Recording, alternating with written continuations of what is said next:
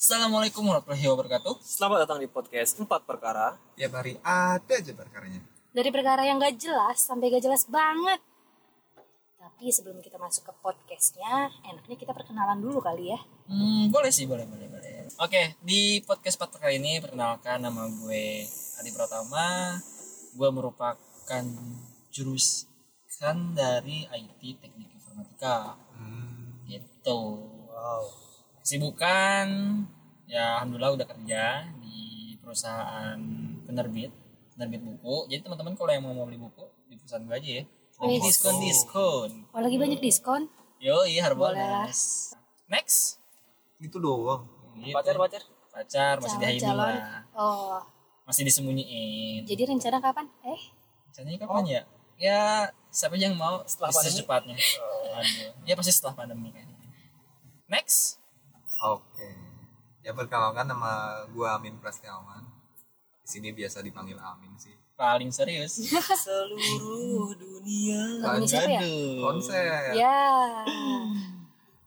emang paling serius nih orang Nah itu tuh. Padahal paling garing sih. Iya. Paling freak sebenarnya. Tuh kan ada yang setuju sama gua. Lu nggak serius belum bro? Tapi nggak bisa dipungkirin sih kalau pas awal ketemu emang lu paling serius. Hmm. Oke, skip. skip Gimana? panjang banget Kesibukannya apa nih? Iya sekarang sibuk kerja sih. Yes, jadi apa lu sana Sekarang sama kerjaan gua tuh di dunia IT juga. Padahal jurusan gua tuh bukan IT tau. apa dong Psikologi. Kok psikologi? Enggak enggak bercanda. Ya. bukan tuh kan serius kan mulai serius kan Oh, nok ya bercanda gitu. Emang gini nih. kayak emang jurusan asli apa sih min Nah jurusan asli gue tuh jurusan teknik elektro loh. Elektro tapi masuk di IT Bidang bagian IT. Bagian server belum. tuh kan mantep banget Ya masih ada lah hubung-hubungannya kan tiap sekarang ya tiap apa pun itu emang membutuhkan listrik gitu. Jadi bisa lah masuk mana aja. tapi kayaknya dari semua itu cuma satu sih min Hmm, tuntutan lu ya iya betul. tuntutan hidup jelas sih. kerja Hmm, lanjut Ya kenalin nama gua Kahfi. Biasa dipanggil Kahfi. Kalau tadi Adi sama Amin kesibukannya kerja, kalau gue di sini kesibukannya nyari kerja. Karena udah udah hampir lima bulan gue Nganggur. nggak nganggur. Kerjaan gue tuh nyari kerja. Oh, iya, iya, iya. Waduh, siap siap Oke. siap siap Tapi emang semenjak pandemi ini agak susah juga ya nyari kerja. ya emang sih Kayaknya nggak su nggak agak deh. Emang susah banget. Iya, ya. susah banget sih. Bukannya gampang ya? Gampang nyarinya Ngaplainya gampang. Oh iya. iya. Susah. Oke. dapat ya Gue udah dua ratusan kali ngeplay. wow Waduh. Yang dipanggil cuma dua kali. mantap semangat terus Semangat. semangat semangat terus si bangka Kerja ini kerja tipes. Waduh. yang penting ada kesibukannya ya Sibuk nyari kerja. sibuk nyari kerja Banyak di Nah, sebelah. satu lagi nih wanita satu-satunya di podcast kita Ya, hai. Kenalin nih nama gue Rindang. Di sini ya bener gue satu-satunya cewek. Hmm, gue dari jurusan psikologi. Sekarang kesibukan gue tuh gue pengacara aja sih. Waduh, pengacara. Udah dapat klien siapa aja? Waduh, ada banyak kliennya. Hotman Paris kenal? Waduh, Sobat kental ya. Iya. Pengacara apa nih? pengangguran banyak acara. Waduh. Apa sih? Jokes dari kapan itu ya? WK WK WK. Krik krik krik. Kayaknya jobsnya emak-emak ya. Iya. Enggak sih biasanya bapak-bapak WhatsApp itu Iya. statusnya. Iya, bapak-bapak. Enggak sih, sekarang gue eh, sibuknya Bikin ya, konten. Konten. iya, konten. Konten daber. Apa aja sih gue mah dilakuin maksudnya sekarang semenjak memang eh, selain cari kerjaan juga, gue kayak eh, iseng-iseng ngedongeng, ngedabing, terus em, sama sekarang lagi belajar ngerajut, nyolam kayak gitu-gitu. Merajut hubungan bisa. Ya, Ya, Kapi mulai ya kode-kode Kapi ya. Hajar V. Pepet terus. Pepet terus. ya oke. Lanjut, lanjut, lanjut. Gimana Lanjut nih? apa nih? Kayaknya kita harus sedikit cerita dulu kali ya kenapa kita ini bisa ada. Oh, iya. Kenapa ya? Karena ada dibayar. Aduh. Iya, iya juga ya Iya bener ya.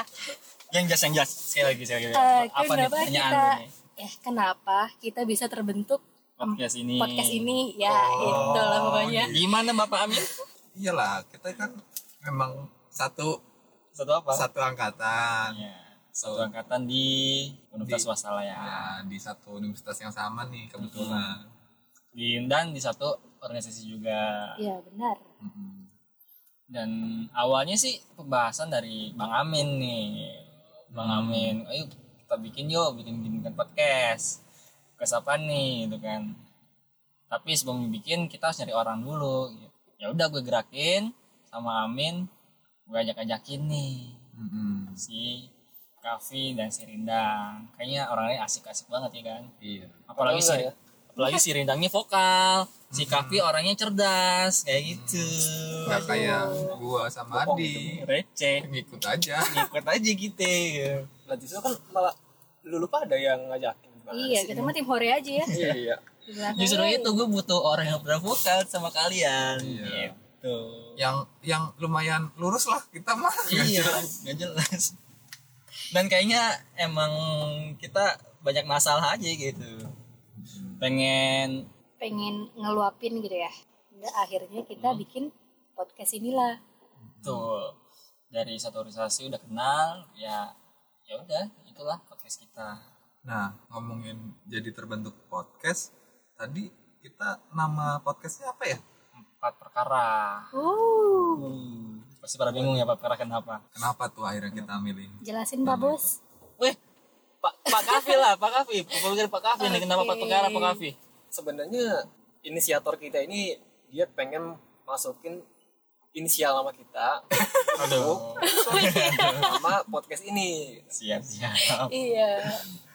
apa tuh Setelah di otak atik di otak atik gitu. Akhirnya muncul Akhirnya lah. muncullah sebuah ide. Kita ambil K Kavi, A Amin, R Rindang, A Adi. Dapatlah Kara. santen kan Kara itu Gak enak denger. Kara itu salah satu merek bumbu Nggak- masakan ya. Mbak. Gimana caranya biar enak nih? Ini Karena- kita tambahin per aja nih perkara. Oh boleh tuh keren kan? Keren. Ditambah emang kita juga Perkara. perkara wah kayaknya enak perkara ini kan identik dengan masalah ya. Nah, karena kita semua emang banyak masalah nih dan kita ada berempat, udahlah empat perkara. Wah kayaknya keren banget tuh. Yes, emang dari kita berempat emang banyak masalah semua gitu kan. Iya, benar. Banyak masalah yang kita pengen gue sampaikan. Jadilah empat perkara ini. Gitu. Dan di podcast ini kita bakalan ngasih sudut pandang kita tentang perkara-perkara yang kita alami atau perkara-perkara yang sedang terjadi, sedang trending saat ini dari sudut pandang empat orang yang berbeda. Benar Betul banget. Ya gitulah banyak banget masalah-masalah kita, apalagi si Amin. Masih banyak masalah yang ini. Memang kelihatan banget ya dari wajah-wajahnya Iya. tuh menaruh banyak beban gitu. Iya. Dibilang- Ngomong, iya ngomong gitu, Dari Amin aja kan paling serius gitu ya. Pasti banyak banyak beban gitu. Banyak masalahnya. Apa sih Min yang perkara Amin itu? Min. dari Amin Amin, Iya. kira-kira saat dari dulu. perkara apa sih yang lu hadapin? gue dari dulu dijudge mulu paling serius banyak beban padahal ini gue santai aja loh Tapi faktanya banyak orang mengatakan seperti itu, Min. hmm, iya sih emang kita nggak bisa ngatur pemikiran orang ke kita sih Iya. sih. Ya, enggak sih nggak banyak nih contoh aja nih satu aja perkara dari gue nih gue tuh cuma bingung nih sama kalian-kalian ini kenapa mau temenan sama gue gitu Iya bener. oh itu masalah besar. Iya benar juga. ya. salah kan Kok gue jadi kepikiran sih? Aduh, Kenapa bisa gitu? kenapa bisa ya? Tidur ntar malam jadi Jadi insecure gua. Aduh. jadi kalau menurut kalian nih tadi kan udah katanya gue paling serius nih terus eh, juga kayaknya banyak beban apalagi apalagi ya menurut kalian tuh menurut kalian tuh gue tuh gimana sih gitu Apa ya? Paling serius dah kalau dari gua mah. Enggak, tapi Amin tuh ya, yang gue lihat dia freak. Tertijel. Emang pernah tijel ya, Rin? Eh sering kayaknya. Aduh. Tidak jelas. Bukan bukan bukan nutri ya. yeah. nutri. Jadi Amin ini permasalahannya adalah bingung. Kenapa dia banyak nemenin gitu ya? iya nah terus kalau Pak Bos nih yang banyak duit terus nih. Gimana nih? Perkaranya apa aja nih? Apa ya perkara gue banyak banget sih sebenarnya. Lagi bingung sama diri sendiri sebenarnya. Hmm. nggak tahu gue bingung sama diri gue sendiri. Kalau kata orang mah apa namanya? Apa tuh? Kekurangan identitas ya. Krisis identitas. Eh iya krisis identitas kok kekurangan identitas. Krisis moneter. krisis moneter. Gak punya KTP lu kali. Nggak tahu KTP gue ke mana. Ya itulah gue bingung aja sama diri sendiri gue kayak masih belum nemu gue itu siapa itu gitu. Adi. Oh, iya. Adi. Lu tuh manusia gitu. Lu tuh pak bos. Tuh. Pak Bos apa sih? Kenapa gue sebenarnya Pak Bos? Gue ya karena itu kan kata-kata kalian aja gue nggak merasa Pak Bos gitu. Ya udah pengen Apa? manggil pak bos. Mm-mm. Nggak lah, namanya Tama aja Tama Tama. Enggak enggak. Orang Apa yang sih? punya tanah abang pasti pabos lah waduh. Iya. Yang punya tanah abang itu Pak Haji Lulung bukan gue tapi ya itulah dari kata orang gue yang jaga tanah abang lah. Orang yang jaga apa? Jaga parkiran. Absurd banget ya. Skip skip skip. Jadi masih belum menemukan jati diri aja di gue.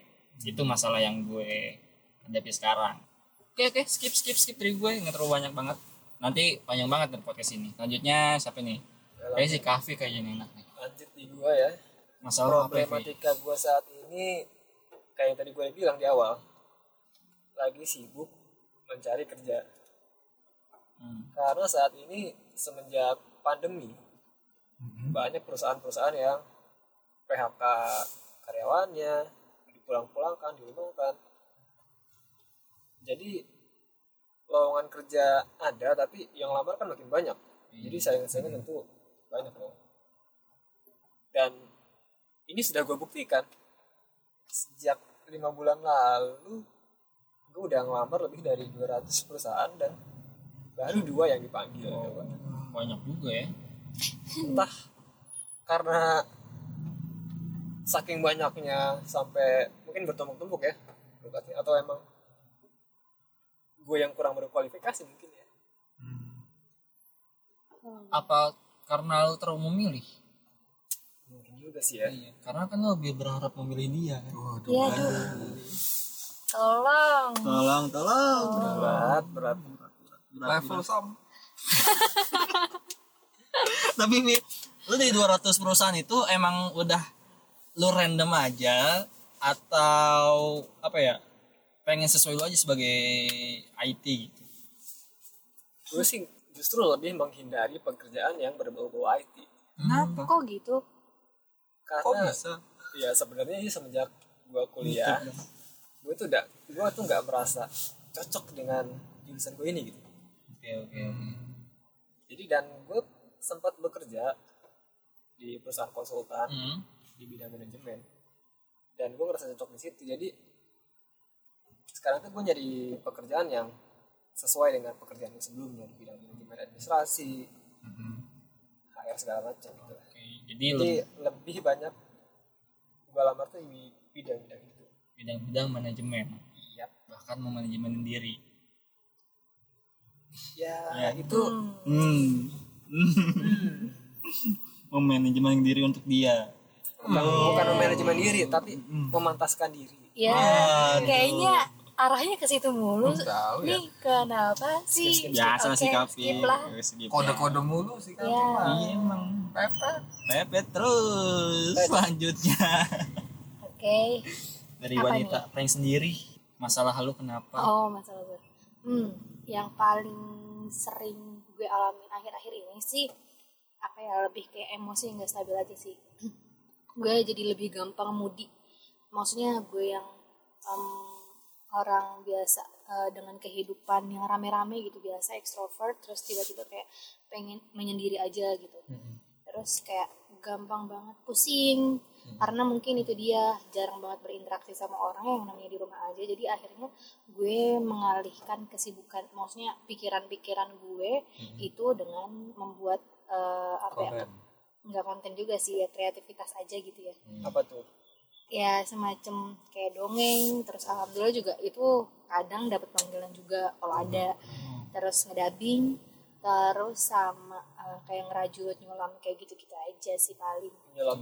Jadi hubungan? Ya hubungan terus. Sulam lah berdua. Ya menyulam. Lanjut lanjut lanjut. Menyelam sambil minum air? Waduh. Menyelam pak. Menyelam sih. Iya ya gitu. Eh tapi eh, ini kan kita kayak eh, berarti kan ini kan baru pada lulus nih ya? Berarti eh, ini masalah yang kalian hadapin itu kan masalah pasca kampus kan?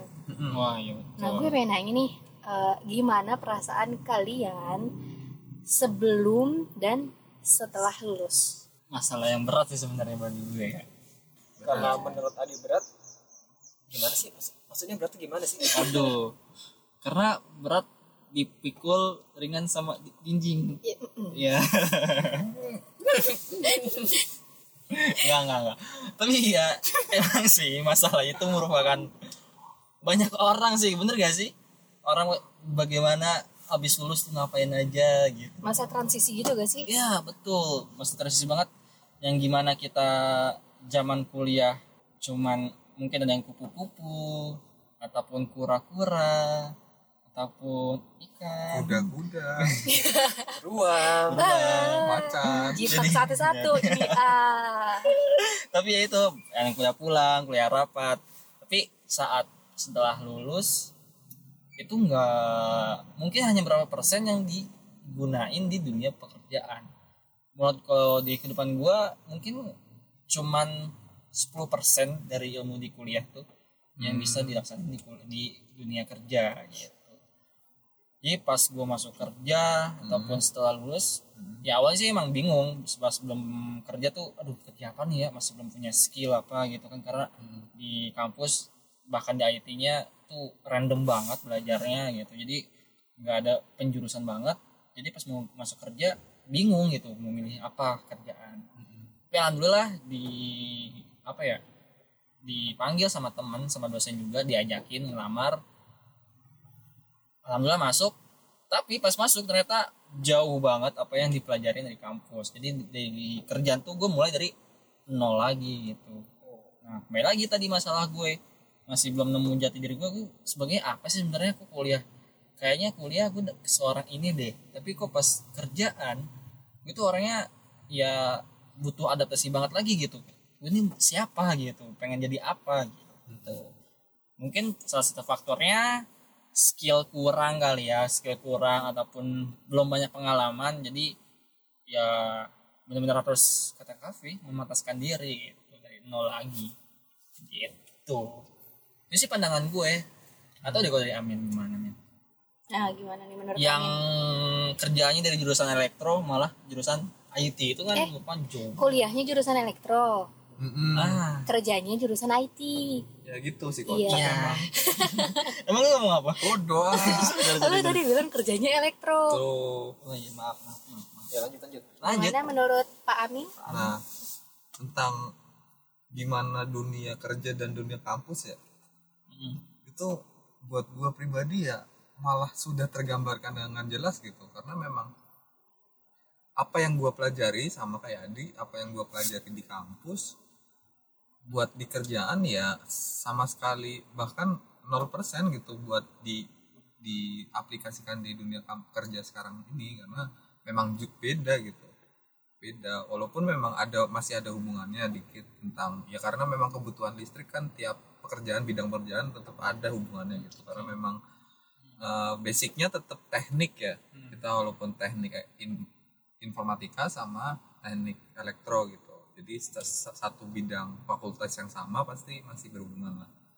Tapi di situ karena memang tidak banyak yang bisa dipelajari apa yang bisa aplikasinya ya kita harus semangat buat belajar dari nol lagi gitu. Gitu. Tapi bakal susah gak sih lu dari elektro sampai IT butuh berapa Nah, lama benar. adaptasi? nah itu tuh. Buat adaptasi secara belajar sebenarnya kalau gue pribadi itu malah lumayan cepat gitu. Dalam artian karena dari teman-teman tim dari timnya memang sangat membantu. Tapi yang sulit itu lebih ke mental kita tuh yang sangat sulit buat di diolah lagi gitu. Buat belajar buat menghadapi customer buat ngadepin uh, yang lebih senior gitu cara dalam kita beradaptasinya itu lebih sulitnya di situ gitu. Nah kebetulan kan kita juga sama-sama satu satu kampus dulunya. Iya. Juga mempelajarin soft skill itu yang penting sih. Gitu. Masalahnya gue bolos sih kalau soft skill. waduh. Jadi gue nggak tahu soft skill tuh apa. maksudnya tuh soft skill dalam hal uh, kita berinteraksi sama orang mental kita mental ketika kita ditekan mental kita sedang banyak problem gitu. Itu sih yang paling penting. Jadi buat teman-teman yang memang masih masih belum bener-bener tahu dunia kerja kayak gimana ya siapin mental kita bareng-bareng gitu sekuat mungkin gitu biar siap apa pun yang terjadi. Karena kan perubahan sangat cepat ya. Betul. bener banget. Bener sih berarti kalau sini kalau gua lihat ya, gua pandang saya emang pas dunia luar itu ya lu butuhin untuk utamanya dua tadi ya di lu mental di gue skill gitu. Mm-mm. itu sih. Aku nggak tahu nih kok pandangan dari kafe nih. Gimana kalau dari gua ya adaptasi dari semenjak kuliah dan setelah kuliah sebenarnya nggak jauh berbeda karena semenjak gua kuliah gua udah kerja Hmm. di salah satu perusahaan konsultan sejak semester 5 Mm-mm. dan di situ gua lebih banyak menghabiskan waktu gua untuk pekerjaan dibandingkan dengan kampus Hmm. jadi banyak waktu gua bolos cabut kelas gitu wah itu udah nggak kehitung pokoknya wow jadi dan yang gua alami semenjak kerja itu yang paling penting itu sebenarnya keberanian untuk mencoba Hmm. hmm. mencoba hal baru ya ya keluar dari zona nyaman gitu. Mhm. dan yang paling penting itu adalah gimana caranya kita berbicara di hadapan orang banyak Hmm. itu yang paling penting Iya. Karena sejago apa pun kalian skill kalian mau sehebat apa pun kalau kalian nggak bisa meyakinkan customer kalian itu customer kalian nggak akan percaya. Iya sih. Karena customer itu raja ya. Ya pelanggan adalah raja. Jadi menurut Kavi mendingan kita kayak gitu ya lebih banyakin kerja dulu. Pas lagi kul- kuliah sambil kerja itu termasuk hal yang memang mending seperti itu apa memang kita mendingan fokus kuliah aja gitu? Nah ini gua nggak bisa memberikan pandangan mana yang lebih baik mana yang enggak ya. Karena untuk kasus gue ini waktu itu emang sebenarnya pengen nyoba nih gimana sih ya caranya gimana sih rasanya nyari uang sendiri gimana sih rasanya kerja gitu. Dan tanpa terasa tuh udah ya lah hampir tiga tahun gitu. Ya setelah tiga tahun gue memutuskan untuk mengundurkan diri untuk rehat sejenak. Tapi kebablasan sampai sekarang. Kenapa alasan lu bisa mengundurkan diri Fi? emang karena udah Karena- capek emang lelah dan jenuh tuh dengan aktivitas yang berulang jadi gue pengen mencoba hal-hal baru. Monoton gitu ya? Ya gue pengen coba. Kira-kira suasana dan job desknya yang berbeda lah dengan yang pernah gue dapatkan sebelumnya. Hmm. jadi adaptasi dari kehidupan waktu di kampus dan setelah di kampus itu untuk gue pribadi itu nggak jauh berbeda. Hmm. dan untuk Mbak Rindang gimana nih? Kalau menurut gue sendiri ya gue juga pernah nggak apa ada pengalaman kerja juga kan waktu itu sekitar ya, beberapa bulan yang lalu itu eh, menurut gue eh, semenjak kuliah sama pasca kuliah itu lumayan berbeda. Karena eh, waktu kuliah meskipun kita disibukkan dengan berbagai macam organisasi kita kerja eh, kerja sama teman-teman nih kayak dari pagi terus sampai malam kayak gitu tapi kita ngerasa enjoy aja gitu. Karena eh, mungkin eh, sama teman-teman yang seumuran kayak gitu. Jadi secapek-capeknya kerjaan ya kita ya berasa dinikmatin aja. Cuman pas eh, semenjak kerja waktu itu kan kebetulan emang gue kan di sekolah ya. Dan itu eh, mayoritas ibu-ibu kayak gitu. Jadi eh, gue tuh harus kayak ngebangun adaptasi lagi gitu ketika gue eh, berinteraksi dengan ibu-ibu kayak gitu. Ditambah eh, ketika gue bekerja itu ekspektasi dari eh, guru-guru sebelumnya sama gue yang guru baru tuh kayak mereka tuh punya ekspektasi lebih. Jadi banyak pekerjaan-pekerjaan tuh yang dilimpahkan ke gue mungkin karena emang gue guru baru juga kali ya. Dan eh, itu tuh kayak karena itu pertama kali gue kerja jadi kayak gue bertanya-tanya emang harus ya gue kerja sampai sebegininya? gitu. Sampai gue tuh mikir eh, honor gue aja nggak nggak nggak sebanding sama kalau kalau kita ngomongin ini ya nggak sebanding sama badan uh, pekerjaan itu. Terus ya memang setelah sharing-sharing dengan beberapa teman juga ya itu memang uh, apa resiko bukan resiko sih apa ya uh, kendala nggak kendala sih kayak mem- uh, memang konflik pertama kerja tuh kayak gitu ya memang banyak pekerjaan-pekerjaan yang dialihkan ke yang baru-baru kayak gitu dan yang agak berat di guanya itu karena ini sih ekspektasi mereka yang berlebih ke kita karena uh, gue dari jurusan psikologi yang lainnya tuh kayak uh, guru jurusan keguruan semua jadi pendidikan ya. Heeh. jadi ada apa sih namanya momen di mana gue tuh ngajar anak uh, ABK Hmm. memang itu kan spesialis uh, bidang uh, psikologi ya cuman kan oke, oke. Gue nggak belajar pendidikan gitu. Uh, jadi kayak uh, ekspektasi mereka ke gue tuh ya lebih. Lo harus bisa ini terus bla bla bla bla sampai kayak komunikasi dengan terapisnya terus dengan guru yang lain-lain terus menghadapi orang tua murid karena jadi banyak uh, omongan gitu. Itu sih kayak eks- uh, menanggung ekspektasi mereka yang lebih ke gue. Tapi emang apa sebelumnya ada guru kayak lo gitu. Atau lo baru pertama kali masuk situ yang jurusannya sama gitu psikologi gitu. Kebetulan gue pertama psikologi pertama di situ. Jadi mungkin kata orang manfaatin lu kali ya oh, mumpung psikologi nih bisa nih. kasarnya mungkin heeh, yang gitu kasarnya. kali ya. Kalau dengar dari cerita Renang kayaknya berat juga ya. Apanya berat? Beban hidupnya berat. Iya. tapi emang sih gua akuin gue punya temen juga yang ah, bahkan dia itu emang kuliahnya itu jurusan ABK eh kok ABK sih? BK. ABK anak buah kapal. Gua ABK apa? Adek ADK eh. Eh, anak dengan kebutuhan BK khusus. kali. Eh, BK ya? Jurusan BK. iya kebutuhan Hmm. khusus. Jadi kebutuhan khusus. Ih, bimbingan konseling. Enggak, bukan. Temen gue Jurusan yang- jurusan dia itu emang jurusan untuk eh, ya nanganin, nanganin ABK. anak ABK. Oh, Hmm. Kayak gitu, anak kebutuhan khusus kayak gitu. Dan banyak cerita juga sih hampir sama kayak lu emang penanganannya khusus banget, gak salah nggak ambil apa ya. Harus benar-benar emang sesuai jurusannya dia gitu. Bahkan temen gue yang satu jurusan dengan itu pun nggak kuat gitu.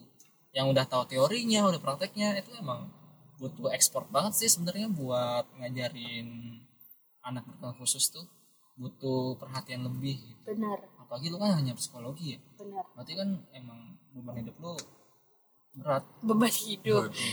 Bener sih, maksudnya eh, kata Adi dan kata Amin tadi juga, maksudnya eh, dunia perkuliahan sama dunia kerja tuh ya kayak teori yang bisa dipakai itu cuman sekian persen doang. Apalagi kan kalau jurusan gue tuh lebih kebanyakan teori ya menghafal. Itu tuh berbeda banget ketika kita udah praktek langsung gitu. Apalagi sekalinya gue nyemplung tuh langsung kayak ngajar ABK. Dan itu tuh langsung kayak eh eh banget gitu. Eh sampai gitu ya Iya. Awalnya gue capek banget, sering banget gue nangis. Gitu tiap-tiap kerja tuh. Wah. nangis karena tak kesanggupan atau nangis terharu atau sih. gini, karena gue tuh itu dia menanggung ekspektasi orang-orang. Karena nih ABK dari sekian banyak eh, murid, dia tuh bisa dibilang paling menonjol lah daripada yang lain. Dan itu tuh eh, kayak membuat eh, apa ya pandangan-pandangan orang tua murid, guru tuh jadi kayak ini anak tuh nggak bisa apa-apa, ini anak tuh bodoh gitu. Sedangkan gue bilang enggak ini tuh nggak bodoh, dia tuh pinter, cuman memang masanya aja kayak gitu gitu. Dan eh, sampai gue tuh bilang eh, apa ya ini tuh memang eh, bukan anaknya yang nakal, tapi orang tuanya yang nggak sabar.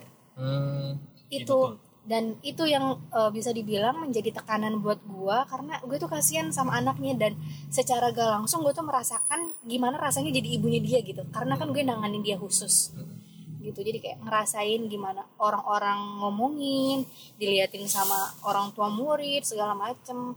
Itu yang bikin jadi tekanan buat gue nya yang berat tuh kalau lagi tantrum ya? Wah parah sih itu. Meja dibanting-bantingin. Dipukul sering sering.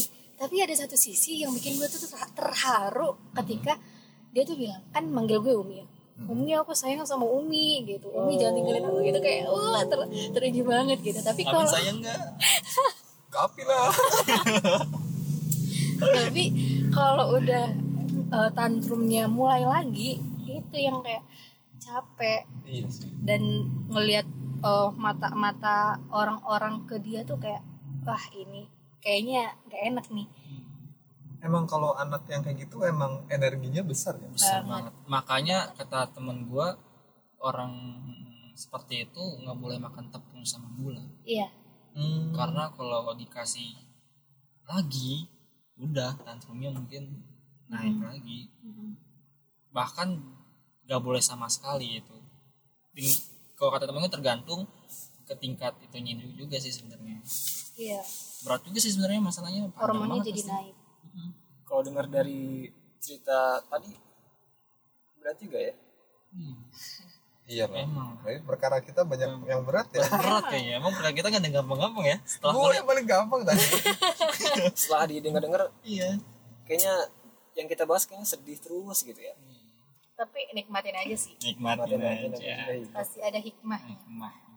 Mungkin itu aja kali ya untuk perkara kita kali ini Vi ya. Nah itu kan tadi udah dijelasin tuh perkara-perkara masing-masing dari kita. Kebanyakan tentang perkara sedih. Nah untuk selanjutnya kita akan bahas perkara-perkara yang sedang trending atau yang sedang viral viral. atau mungkin yang sedang kita sendiri Ya, alami. ya kita bakal bahas itu gitu. Akan kita bahas? Hmm, dengan sudut pandang kita masing-masing. Tentunya di episode selanjutnya